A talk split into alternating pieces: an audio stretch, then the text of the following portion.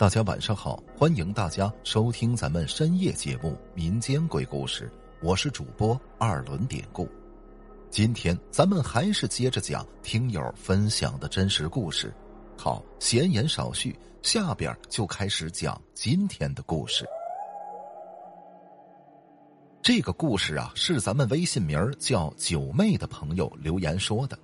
九妹说：“我听咱们节目很久了。”今天呢，有时间，我把自己的真实经历给大家说说吧。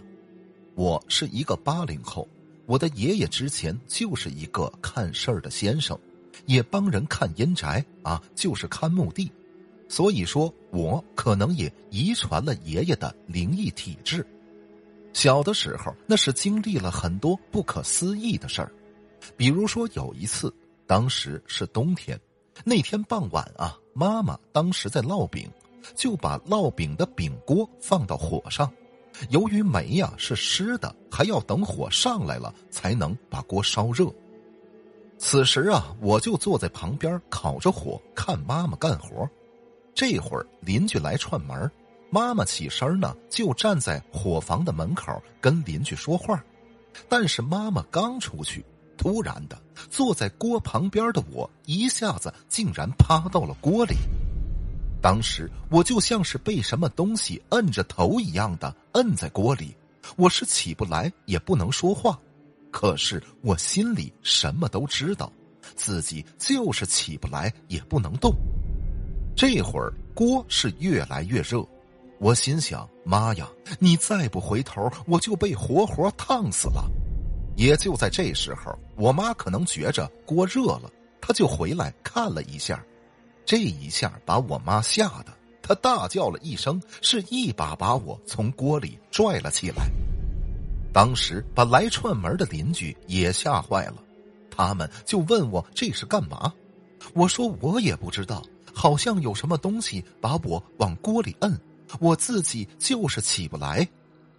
由于当时我还小，我只记得那次啊，把我妈真的是吓坏了。后来的事儿我也记不清了。哎，这是一件事儿，后边呢还有一次。那次是中午放学，我回到家，放下书包，就跟家里人吃中午饭。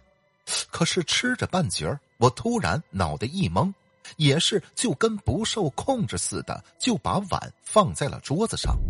紧接着，我脱掉了一只鞋，然后起来就往院子外边走。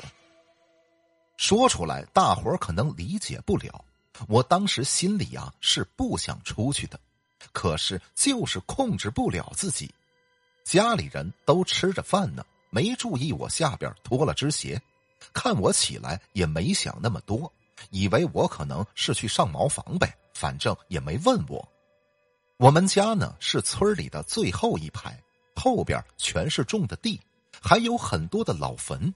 就这样，我就一个人在坟地里一直转圈这么溜达着。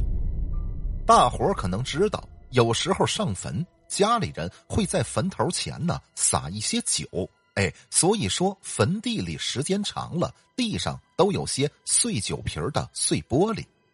我当时啊是光着一只脚的。我的脚就被那些碎玻璃扎的都破了，那是流了很多的血呀。但是我是一点也不知道疼，就这样溜溜达达的。没一会儿，我又回家了。此时，我爸看我从外边回来，那一只脚上都是血，吓得他抱着我，赶紧就去了我们村的卫生室。到那儿一通包扎，当时我的脚看着都烂了。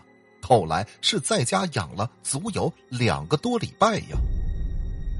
下边呢，咱们再说，还有一次，在我二年级的时候，那回放假，我去姑姑家玩那天晚上，姑姑呢跟表妹睡在炕的那头，我呢自己在炕这头睡。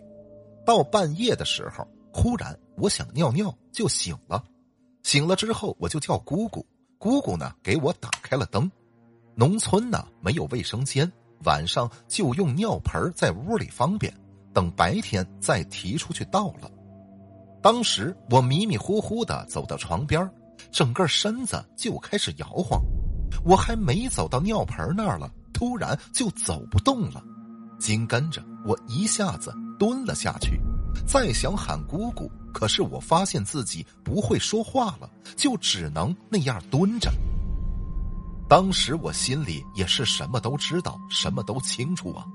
过了好一会儿，姑姑见我还没上床，就觉着不对劲儿，就叫我。我呢也不理他，但是我心里是知道，也听得见，可就是控制不了自己。姑姑吓得赶紧起床，之后把我抱到床上，是大声的叫我。现在小表妹吓得在一边哭，但我想回答却说不了话，想点点头又动不了，就只能睁眼瞪着姑姑。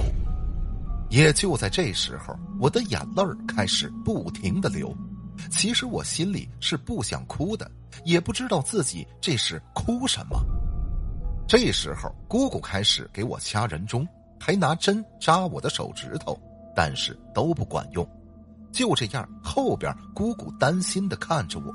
过了有两个多小时吧，就在天快亮的时候，家里院子里的鸡开始打鸣儿。哎，伴随着鸡打鸣儿，我一下子就好了过来，能说话，也能动，也不哭了。缓过来之后，我坐在屋里的小凳子上。姑姑问我啊，孩儿啊，你现在有没有不舒服呀？我说没事儿啊，就是挺累的。这时候天儿也彻底亮了，我姑姑赶紧找了他们村的一个看事儿的过来，要给我看看。人家说啊，这是有东西想借我的嘴说话，可是我当时不开那一窍，所以那东西这是在我身上哭了一夜呀。就如此，第二天，我姑姑吓得是赶紧让我姑父回来，把我送回我家里。其实我还能听见别人听不见的东西，但是我自己眼睛却看不到。我今天说的都是真事儿，所以我是相信这世界上确实有我们看不到的东西的。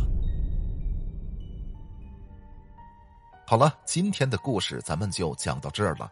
在此，对分享故事的九妹表示由衷的感谢。